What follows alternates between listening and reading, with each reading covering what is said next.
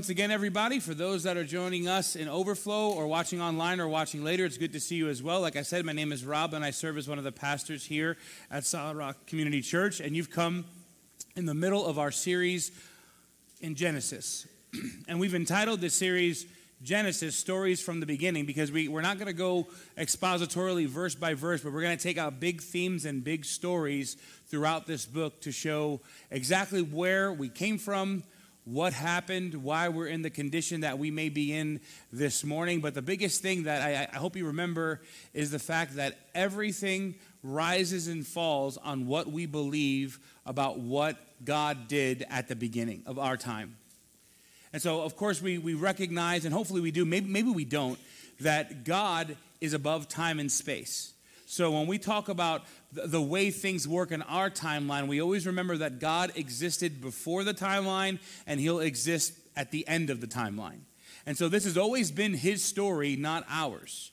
And sometimes that's good for us to hear and have it reinforced because a lot of times, especially the way the way I'm raised and the way that you were raised and the way that our kids are being raised and our grandkids are being raised, we are coming into a society where everything has been so selflessly given that at this point now we don't even know what truth is sometimes. Like if you if you watch the news you'll hear four different versions of what truth is based on the person who's commentating on the truth so we don't know whether or not you know what and, and now not only that because of those four things that are being said on the news then all of us decide to join one of the circles or camps of the people who are saying certain things so now it's not even just that it's not even our truth but we're taking the truth of someone else and we're saying this is our truth because they think like we do. So you see how bad it's getting in society. Now we have our truth, someone else's truth, but the, the only truth that really matters is the truth that's, that has come from before time.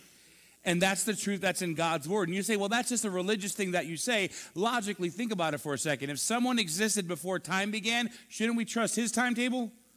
Right? This is why we're, we're very um, much in tune with what the Bible says about creation being, being created in six literal days. And it's very hard for our intellect, especially the longer we go in education, d- depending on what field we're in, it's hard to imagine that something as vast as the universe can be created in six days. And there's two ways that you and I can view that. We can view that as that being completely impossible or recognizing that the Creator God is the one that does the impossible. It all comes back to what we believe about God and what we believe about creation. And so we spent some time talking about in the beginning, and last week we, we spoke about the fall of man, how everything changed when man and, and, and woman decided to fall to the temptation of eating just a single fruit that God said, eat everything except one fruit you can't eat of. And they decided, because of the temptation of, of, of, this talking serpent who obviously was being controlled by Satan, the father of lies, they decide, you know what, maybe God didn't say that. Or you know what, maybe it won't be that bad. And they started justifying and rationalizing why they could eat of this fruit. And they did, and everything changed at that exact moment. All of a sudden we went from being in this position as man and, and woman of, of being in a state of unconfirmed holiness that at that point we were not separated uh, from the we were not separate we were not separated to the world. We were separated to god. We had communion with god. And as soon as that first sin entered the world our relationship with god was ruptured and the thing is, the Bible says later on, we know kind of a little bit further because we've read ahead. The Bible says that because of sin, sin entered through Adam into the entire world. So the, our entire DNA now includes this sinful nature that every single one of us, yes, even that cute baby that was just born, that is precious, she or he are a little rotten sinner. Every single one of us. You did not give birth to an angel. You gave birth to a demon. No, no, you didn't give birth. No, no, hold on. No, you didn't give birth to a demon. You, you gave birth to a, a sinful human being. All right? And you'll know, any of us that are parents know that cute kid does not stay that little cute kid for long, right? And all of a sudden you're dealing with big issues with your kids and you're like, oh, man, I wish they were this little baby again. And no, no, no. They are fully fledged a member of sinful society like us. This fall was universal. This fall affected mankind. This fall affected the universe. It affected creation. It affected things physically, things emotionally. It affected, it affected everything. So much so that God tells them the judgment before he kicks them out of this Garden of Eden that he made for them. He kicks them out right before he says, Here's some things that are going to happen. He says, he says, For a woman, labor is going to be intensive and painful. He says, For a man, working the field is now going to be rough. He says, For, for, uh, for the, the serpent, he'll no longer be the cunning animal that he is, he'll be slithering along the earth. And then he says in Genesis 3:15, he says, "Well, here's what's going to happen. The offspring of the woman will have their heel bruised by the offspring of the, offspring of the serpent, but the offspring of the woman will crush the head of the offspring of the serpent." And this is the first time, and the only reason that we can devise what this means is because what happens later in Scripture, we know that sin has this timeline and has this, this DNA effect on mankind, but there is this, this spiritual realm beyond us where Satan has been performing deeds throughout centuries to get the children of God and those coming to God to fall flat on their face. And one day, right at the at the at 33 and a half years into the life of Jesus it looks like Satan wins because Jesus is captured he's tortured he's put on a cross and he dies. And it looks like the offspring of the serpent won against the offspring of the of the woman.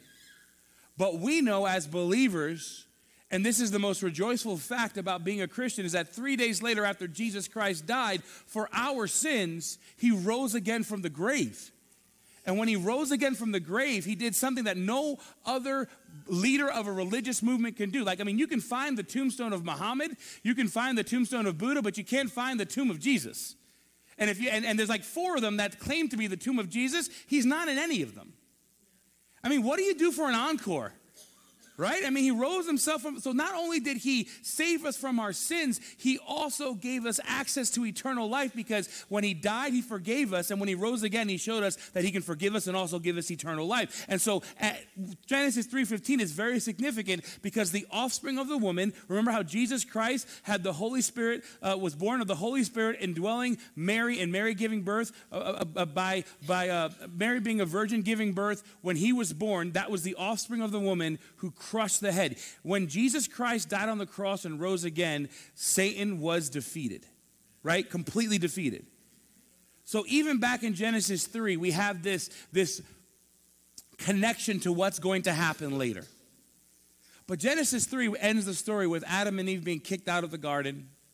Adam and Eve realizing that they were naked, and so they tried to sew fig uh, leaves together to hide from God. And God goes, Why are you hiding? How did you know you were naked? Did you eat of the fruit? So God intervenes into their life and tells them, Hey, you know, where are you? What did you do? And they confess to God. And so God tells them about this, this offspring of the woman coming. But then he, he, there are consequences. They're kicked out of the Garden of Eden. And, and God makes the clothes for them out of the skin of an animal. So Adam and Eve were the first creatures to publicly see something die. God didn't whip up animal skins. Something died, and they took the skins of those animals. So, from the very beginning, we see that the, the, the wages of sin is death. Something has to die because of our sin. And so, even before the law, even before things were organized, the fact that God had to kill an animal to give them the skins shows that there is this, this penalty for sin, which is death. So, quickly after uh, Genesis chapter 3, uh, they do follow the command to be fruitful and multiply and replenish the earth. And we find out that they had uh, two twin sons, Cain and Abel. And most of us know the story of Cain and Abel. Abel uh, gave the right type of sacrifice. So we see very shortly from an animal dying to provide the skins for Adam and Eve, this, institu- this institution of, of something having to be sacrificed and offered in order to cover them for their sins was way before the law. People were giving sacrifices very early in human history in order to kind of get them to, to, the, to realize the idea that something that was valuable, something that was alive, had to die in order to pay the price for their sins. And so throughout millennia, this is what what brings them to the point that they, when Jesus Christ comes on the scene, he's called the sacrifice that God sends. So this message is very early about sin leading to death and something having to die to cover them from their sins, right? So Abel uh, offers the right kind of sacrifice. He offers the first of, of one of their, their, their cattle, the, one, one of the best lambs that he could offer, and so he sacrifices. And, and, and, and Cain was someone who was uh, someone who, who tended the field, and instead of asking someone for a lamb in order to kill, instead of sacrificing that, Cain gives a sacrifice of the first fruits, the first of, uh, of all of the produce that, that comes out of the land. But God was very clear what was required was something dying to cover for sin, right? There are sacrifices that we could give. Like you could say, well, man, that's, that's the best apples I ever had. I mean, you, you, don't, you don't realize I could have sold this for this much. But God was very clear in his instructions on what was supposed to happen. And so Cain did not follow those instructions. So God literally tells Abel, I have accepted your sacrifice, and tells Cain he doesn't accept his sacrifice. Cain was mad. Cain was completely and totally just distraught because once again, his brother did something better than him. And this is something that we also see that happens because of, of, of, the fall. There are rivalries that wasn't there before. God talks about the rivalry between men and women that, you know, woman will, will, will desire after her husband, but the husband will always be the, the, the, the head of the home. That, that started this rivalry. And so now we have uh, brothers that, that, are, that, that are at war with each other. I'm not sure how much Abel knew that he was at war with his brother, but Cain was very upset at the fact that his offering wasn't uh, accepted, and Cain did something drastic. He kills his brother. He kills his brother. And God reaches out to Cain and goes, Hey, where's your brother, Abel? Remember, God knows this stuff, right? Remember, just like He goes to Adam and Eve, He knows what happened. But God, aren't you glad that God confronts us with our sin? I mean, some of us like, no, I wish God would never bring it up at all. You know, the only way that you have redemption is for God to bring up what you've done in order for you to recognize it and give you the chance to repent. See, God bringing it up gives you the chance to repent. Do you realize that God, if He didn't bring it up, we'd be left to our own way and we never would even have a chance to repent?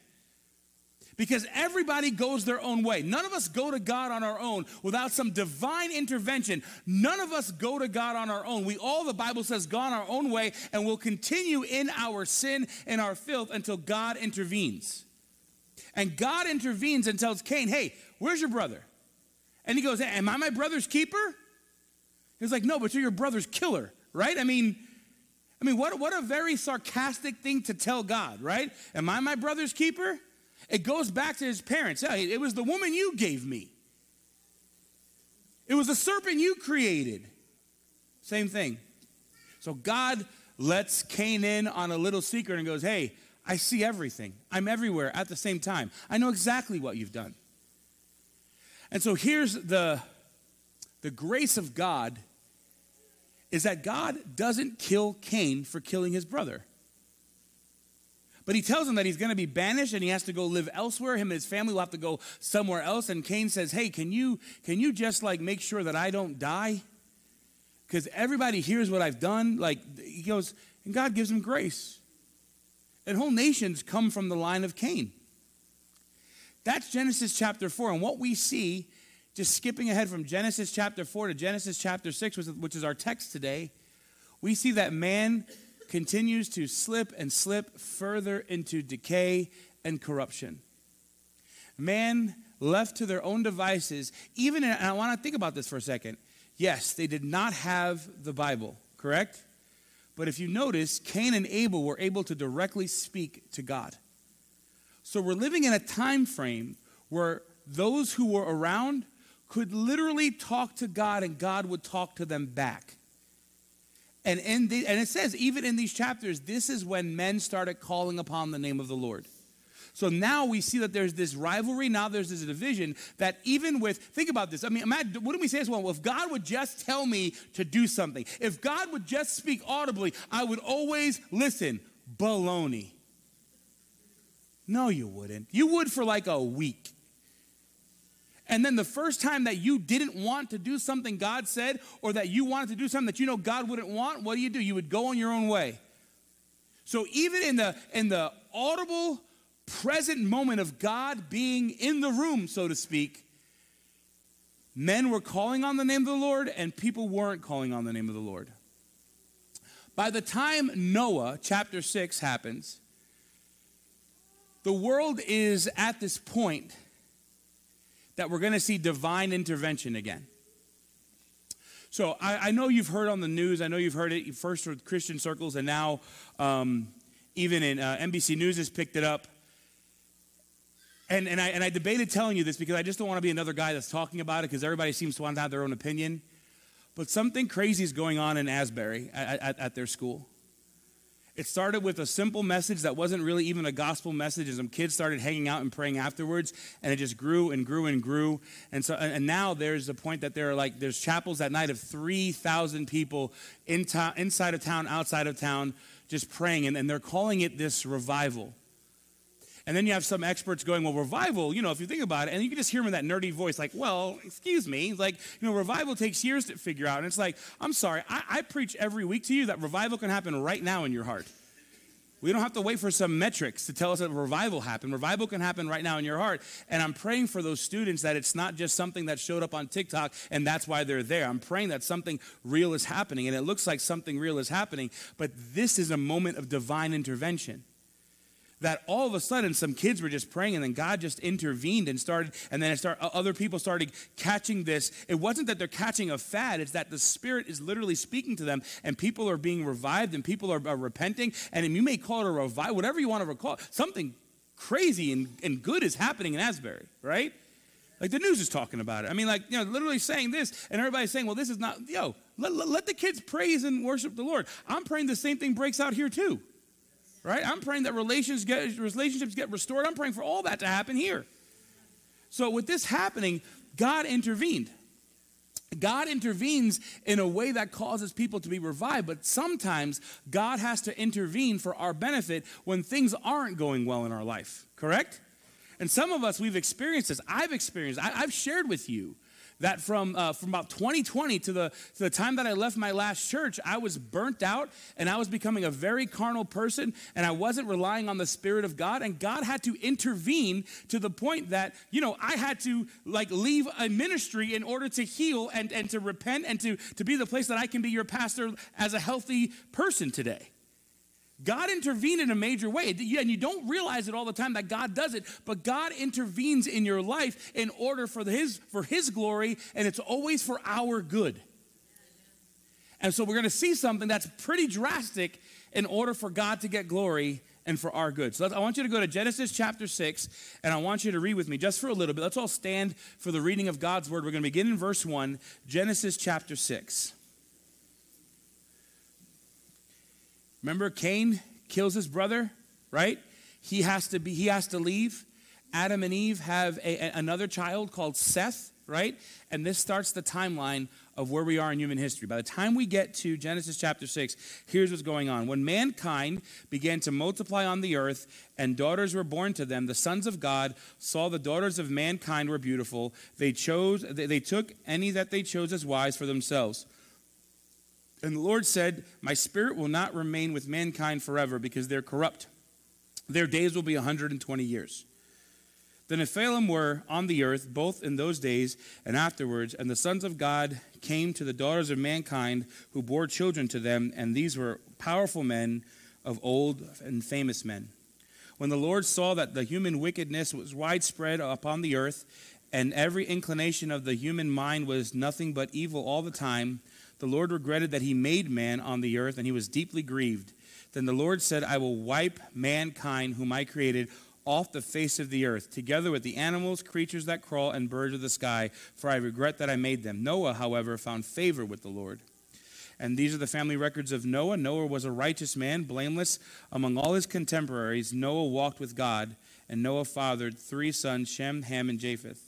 Now the earth was corrupt in God's sight, and the earth was filled with wickedness. God saw how corrupt the earth was, for every creature had corrupted its way on the earth. Then God said to Noah, I've decided to put an end to every creature, for the earth is filled with wickedness because of them. Therefore, I'm going to destroy them along, uh, along with the earth.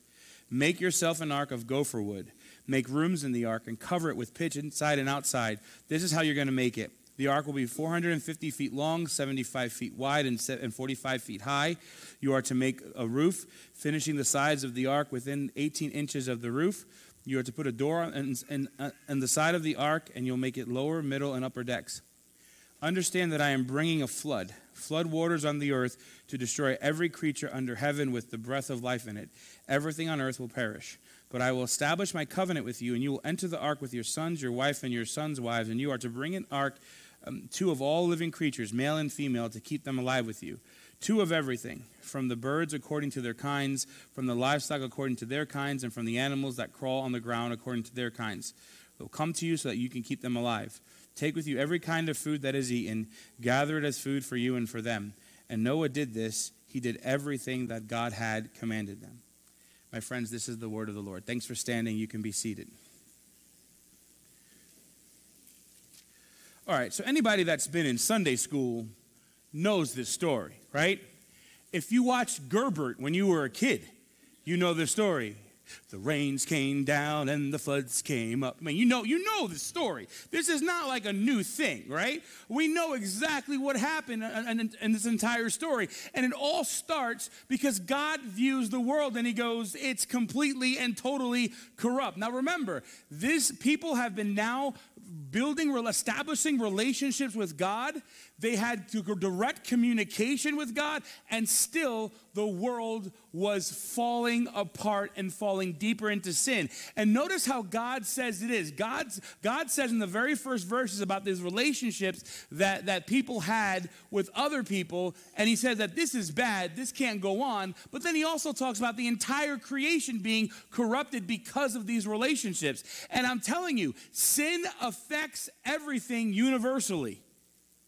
Why are there storms? Why are there earthquakes? Why are all these? Because of the fall. Why do bad things happen to good people? Because of the fall. God is sovereign over all, but He gives us the opportunity to have free will, and our free will leads us always to destruction.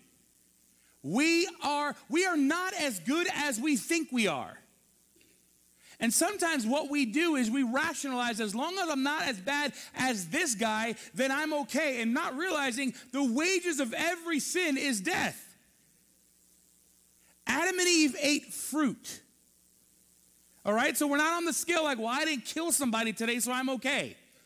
They ate fruit. Sin is disobedience to God. Sin is everything that we think, that we say, and that we do that displeases God. That is what sin is. So big and small. Sin is the great equalizer. We all are guilty before God. And so imagine a society that continues to go down this path. And here's what God says. Here's just a story that, that Moses writes down. So mankind began to multiply on the earth, and daughters were born to them. So this is brought up because, you know, it takes a man and a woman to create the next generation. So he's saying, okay, so their, their offspring is starting to happen. And it says the sons of God saw that daughters of mankind were beautiful and they chose wives for themselves. And God said that he wasn't happy with this, okay? So here's the thing. There is so much debate on who the sons of God are and who the daughters of mankind are. Here's what happened. Some people weren't supposed to be hanging out with some people. They hung out and they got married and God got ticked. So, for most people, if you look at a literal and just a, a, a, a plain view version of Scripture, so remember, like we talked about the first week, that we try to do our best to take a literal interpretation. When we say literal, we mean a plain uh, reading of the text. That's what literal means in, in, in biblical, uh, in biblical exegesis. We look at the plain reading of the text right? And in the plain reading of the text, there were people who were called the sons of God, okay? Now, later in the Bible, who are considered the sons and daughters of God? Boop, boop. Us. Those who receive Jesus Christ as their Savior. There's no reason why this doesn't mean the same thing back in Genesis chapter 6. Some people believe that they're angels, some people believe that they're demagogues, but the Bible never talks about there being some sort of hybrid between an angel and a man, right? That's actually Greek and Roman mythology, guys. So the sons of God at a plain view reading are those who have done what? Established relationships with God. Remember, people started calling upon the name of the Lord. So a plain view reading is that the, the sons of God are, are people who were calling on the name of the Lord. So then, in contrast, daughters of mankind, if you're not called a son of God, but you're called mankind, then we can rationalize that mankind means those that have done what? Not called on the Son of God. So, what we're seeing is, and God even tells us this later don't be unequally yoked with those that don't believe. What happened was we were seeing a lot of relationships being established between those who received God and those who didn't. And God was upset because they decided now to. So, instead of marrying someone who believes like they do, they married someone who didn't believe like they did, and they bore children, which makes it even worse. He was showing why did the earth get so exponentially bad? Because those who followed God started marrying and having family with those who didn't follow God. Right? This is not an elitist statement or a purification thing, you know, only marry certain culture groups and all that. No. You and I should make it a point, especially as parents that we're, that we're leading our children to be entering into relationships and dating in a godly way so that they can marry someone who knows Jesus. That is our responsibility as parents. You go, well, that's their journey. Yeah, but you know what? The first 18 years, you were in charge of that journey. So when they turn 18, it doesn't make it now not your fault. The Bible says the only time that someone's released from that, from that family, family bond is when they get married. So if you have a 35 year old, he's not married, mom and dad, he's still your responsibility. Spiritually speaking, he is. That kid should get a job, you know, but you know what I mean? Like it's still your responsibility. You can't go as soon as they turn 18, it's not your fault anymore. It's not how it works. So you see these generations continue to go. And so it says in verse 4 that there were these Nephilim that were on the earth. And if you look at how that word Nephilim gets translated out, it could be translated out fallen ones. But we know, again, if there's no hybrids of angels and humans, there's no hybrids of demons and humans. But we do know in Scripture that demons have done what? Indwelt people. So it looks like what's happening is that these, these Nephilim were people who were demon possessed. These were demon possessed people. But remember, Satan's not cutting. So not every demon's going to be like, I am a legion, we are many. No, some are going to sound like really, really smart, right? Look what it says in verse, it says, these were powerful men of old, famous men. These men who were led by Satan, just like Satan indwelt the, the snake, right? The same thing is true. It looks like that these sons of God were marrying the daughters from like even this group of people, which is, I mean, God's looking up there and he's like, bruh, really? Like, serious? But it got worse. Not only that, look how gracious God is. It, it goes on for a while. This is not one like one and done. Like it goes on for a while. And God says, and to the point that God sees in verse 5 that the wickedness was widespread, right? And that every inclination of human the human mind was nothing but evil all the time. So it says this, wickedness was happening physically. But wickedness was starting intellectually and spiritually. That it went from the heart to the head to physically happening. And verse 6 says that God said that he, cre- he regretted that he ever created man. So he says, I'm going to wipe them all out. Verse 7, I'm going to wipe them all out and I'm going to all the animals, creatures. And, and you're like, well, why do the birds have to die? Because remember, everything goes back to the fall. If mankind is wicked, everything else is also going to be taken into that. But verse 8 says, Noah found favor with the Lord. So it doesn't say a lot about Noah. In the New Testament, he's called the preacher of righteousness. He's someone that someone that will wind up that we know the story, builds an ark for 120 years. And it looks like, according to what it says in the New Testament, either people were asking, What are you doing? or he was proclaiming, Dude, a flood's coming. And no one listened. I mean, when you see an ark being built, I mean, how much hubbub has gone around town just because we're getting a family dollar? Hopefully, maybe, right? I mean, you see something being built, you're like, hey, what's that? Right? So this guy, imagine this big ark is being built in right, right smack dab in the center of your town. People are asking, what is this thing? It's gonna flood. God's gonna flood the earth. We're all gonna die, dude. And they're like, what? And then what happened? No one believed Noah. Why? Because it was crazy? It was outlandish? No, because he kept his relationship and communication with God. They had the same opportunity and didn't. And because they didn't, God only at this point now is speaking to Noah. Think about how bad the earth has gotten, that everyone had this communication relationship. At the point that Noah comes on the scene, God now truncates his communication to who? One person. So he tells Noah what's going to happen. He says, I've decided to put an end to it. Verse uh, 13, verse 14, he says that he is going to, uh, to start making an ark, right? So he says, hey, I'm going to save you and your family, but you need to make an ark. You're going to need to, and he gives them the exact dimensions on how to make it. If you've ever been to the ark experience or encounter in, in, in Kentucky, you know how big this thing actually is. It's massive, right? And, and the way that God describes it, it's enough for him, his family. He gives them a way to make sure all the animals, every species can be in there, uh, vegetation can be in there. Uh, I mean, everything is in there to the point that, like, if you go to the Ark experience, it'll tell you how they poop too. I mean, I just, to me, that was, I had a kid ask me that last week, how did they poop on the Ark? I'm like, go to Kentucky and find out. I don't know, dude. But like, there's a way, and they, and, they, and they explain it there. But either way, this thing actually happened. Why? There's going to be a flood. And sometimes, guys, I want you to hear me, and I love you. Don't focus on the things that we make to describe what happened. Like going to the ark is a great thing, but don't start worshiping that ark, okay? Your, your Christianity is between you and Jesus, not you going to an ark, okay? It's the best that they could do, but it's not, it's not the real thing. You know what I'm saying? Like, make sure we're not just becoming like, oh, have you, if you're a Christian, you should have been to the ark. Really? You know, no. Like, you should know the story of the ark because it's not about the ark, it's about the flood.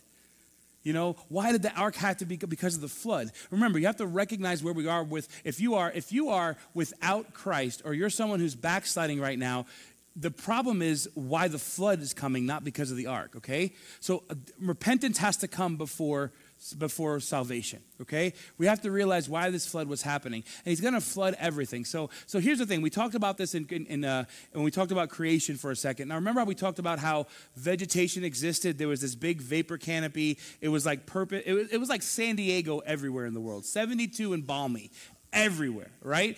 Everything was perfect, things grew. Now it looks like God is going to release the waters from the sky. This vapor canopy is going to be gone. They're going to get rain from the first time. And God is good. The Bible says He opens up the deep to allow the water to go even deeper further down, which makes the, the, the flood waters come up more. So God is going to do something that He's never done before. So when Noah tells people that there's going to be an ark, He's also telling people that there's going to be rain. And they have never heard of rain before. But again, because you're not in communication with God, things that are impossible don't seem like they can actually happen because you don't talk to God. God is the God of the impossible. Think about how God does this. God says, You're going to make an ark so big, and you're also going to bring every two living creatures. And, and the Bible says uh, in, uh, in verse 19 at the end there, they're going to come to you so that you can keep them alive, right? So think about this. God not only communicates with mankind, God is over his creation. He is going to send a male and female of every species to the ark to go inside. And they're going to listen to Noah. Wild animals are going to listen to Noah. They're going to get right on. That must have been such a sight and he tells them to take food of everything that's eaten. So there's some work involved in this besides building the ark. Gather food, and Noah did this. He did everything that God commanded him. And I want you to just center in on verse 22 when it says that God, he did everything that God commanded him. This is what a relationship with God that's flourishing looks like. If disobedience is what sin is, obedience has always been the ve- very best way to show that you and I believe.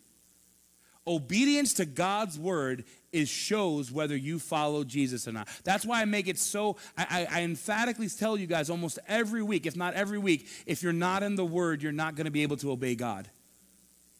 Remember, we obey what the word of God says, not what over even what society says because there is, you know, there is a moral guide to society that we know that some things are right and some things are wrong, but there are things that we should be understanding that it's wrong not because society says it's wrong or society says it's right. It's right and wrong because the Bible says it is. Right? Because as you've seen, society has changed. And things that we would never think of doing are now becoming norm- normal and it's getting worse and worse. Society is getting darker and darker, just like in Noah's day. So uh, let's go to uh, the, the next chapter then. So God tells Noah, get there. Verse uh, chapter 7 verse 1 Then Lord told Noah enter the ark you and your household for I've seen that you alone are righteous before me in this generation. All right, so think about it. God is making that kind of statement. He's not being outlandish. God, God, is, God is also a perfect statistician. He knows exactly the numbers, He knows demographics, He knows everything. God says, You guys are the only ones. Think about that. They're the only ones. And in the entire earth, God is saying it's only you and your family, right? This is like a super version of, As for me and my house, we will serve the Lord. It literally is just them. And so he says, so think about that. Now, why does God repeat this at the end after the 120 years? Because God is gracious and God gave them an extra century to listen and view what Noah is doing. Don't you think God could have said, hey, we're going to make that ark a little bit bigger? There are people coming to me right now. Never happened. So at the end of the 120 years, he basically says, hey, it's still just you and your family.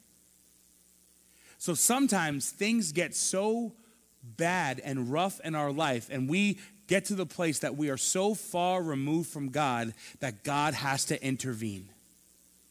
And God had to intervene on a worldwide scale. And the thing is, though, we can look at that as that God being this big, mean God.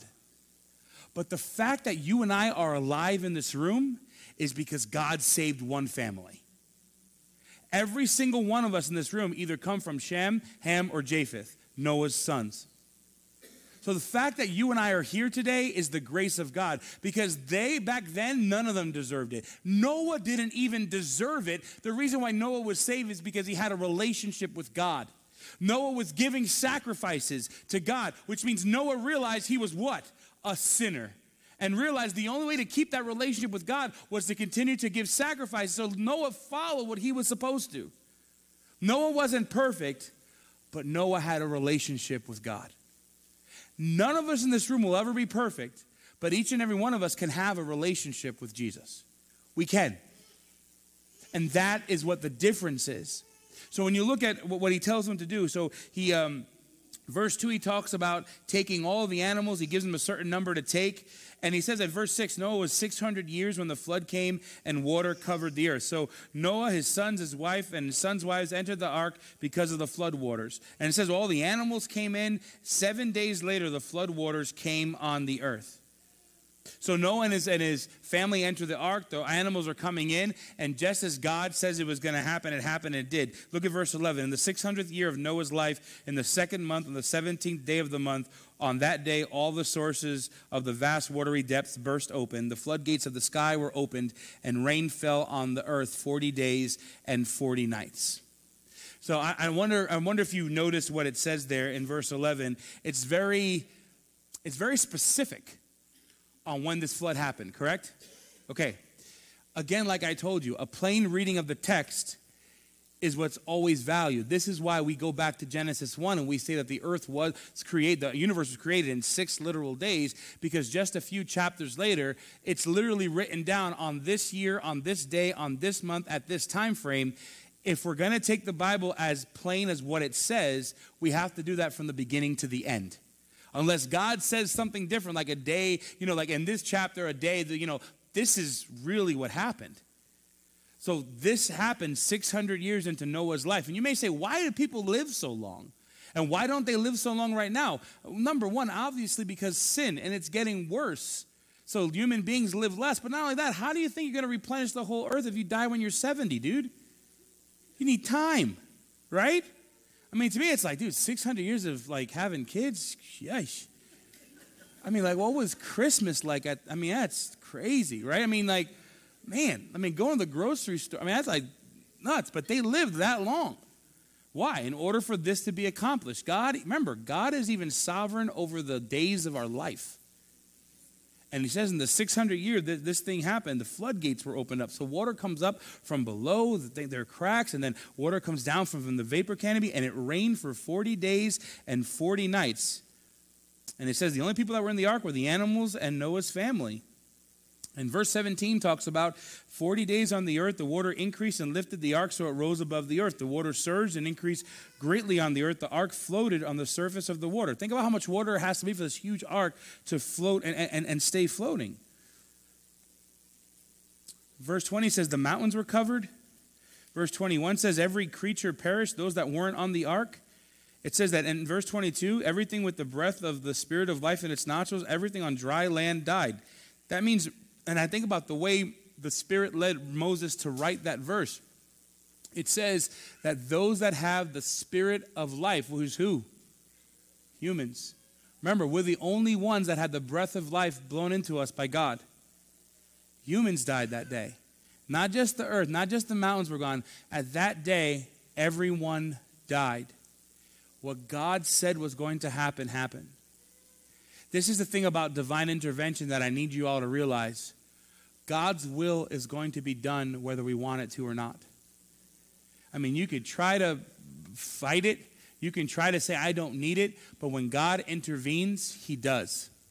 When he says he's going to, he's going to, and he's going to do it in the perfect way that he wants it to be done. You say, well, God is being really mean here. Remember, you are a descendant of Noah. He wasn't mean to you, he was gracious to you. He was gracious to me. God is a good God. God got the glory, but it was definitely for our good if we're sitting here right now. So God saved a remnant, and you'll see this this theme throughout Scripture that God always saves a remnant. Even when the nation of Israel falls, God saves a remnant. Even when the world goes, go, goes to pot, God saves a remnant. Right now, those of us who have received Jesus Christ, we're the remnant. You notice, you notice not everybody comes to Jesus. Even on a campus where, where revival is, is possibly breaking out and people are being revived, it's only 3,000 in a town of what? You know, in a, in a state of what? In a country of what? It's still a drop in the bucket. But notice that that one drop in the bucket, Noah, led to us being born one day. Led to us being have the opportunity to receive Jesus Christ one day because God, even when He intervenes, He's merciful. Chapter 8 talks about God. I love this. God remembered Noah, as well as the wildlife and all the livestock that are within the ark. God caused a wind to pass over the earth, and the waters began to subside. The sources of in the watery depths and the floodgates of the skies were closed, and the rain from the sky stopped. The water, in uh, chapter 8, verse 3, the water steadily receded from the earth, and by the end of 150 days, the water had decreased significantly. The ark came to rest on the seventh month on the Mount of Ararat. So the Bible talks about the, you know, God remembered Noah. And I don't, I don't think it's a shock that God remembered Noah, but it's a very human way that the Spirit led Moses to write what was happening that who knows in the ark, did Noah go, hey, did God forget about us? Like, you know, we're still drifting. I mean, it's, it's not easy living on a boat that long with all these animals. I mean, it, it, saved them, but I'm not sure it ever says that it was a comfortable journey during, during that, that flood time. And you may have forgotten. Maybe, maybe you're thinking this morning, maybe God has, has forgotten you. Maybe you've asked for something. Maybe you're going through a flood right now. Maybe right now your life is like this big storm and you're wondering whether or not God remembers you or not. I'm telling you, He does. The fact that you're riding the storm right now means that God provided a boat or an ark for you. The fact that you're living in the midst of turmoil right now, notice the catchphrase, the, the, the key phrase there you're living in the turmoil. You're still here, you're still kicking because the grace of God. Don't, don't realize your life is so precious to God that even in the midst of the, uh, of, the, of the greatest internal storms or outward storms that are happening, God has still provided an ark of safety for you. For those of us who know Jesus, Jesus is our ark. He's the one that, that keeps us in the storm of everything being destroyed around us. Jesus is the one that keeps us eternally secure. He's our ark. So for you, God has provided all these arks, all these things for you to realize in the midst of a storm, in the midst of, a worldwide catastrophe. And some of us, when we look at what we're going through in the world, it is worldwide. It feels like it feels like the floods the floodwaters just coming up and is, the rain is going nowhere. If I ask some of you how you're doing right now, you would say the water is about right here. For some of you, the water has already gone above your head and you're drowning. And I'm here to tell you, God remembered Noah, he will remember you. God sent a rainbow to tell them as a sign, as a promise, that he would never again flood the earth. And rainbows are something that we see all the time after it rains. God even shows us the same promise that he showed Noah millennia ago to say that he's still there and that he's still faithful. And for some of us today, maybe this is the first time you realize that God has been faithful to allow you to hear how much He loves you. And I want you to realize you can receive Jesus Christ, that ark, that'll not only help you ride through the storm, He'll help you cross this bridge from this life into eternity on your way to heaven instead of being separated from God like every other human creature in Noah's day.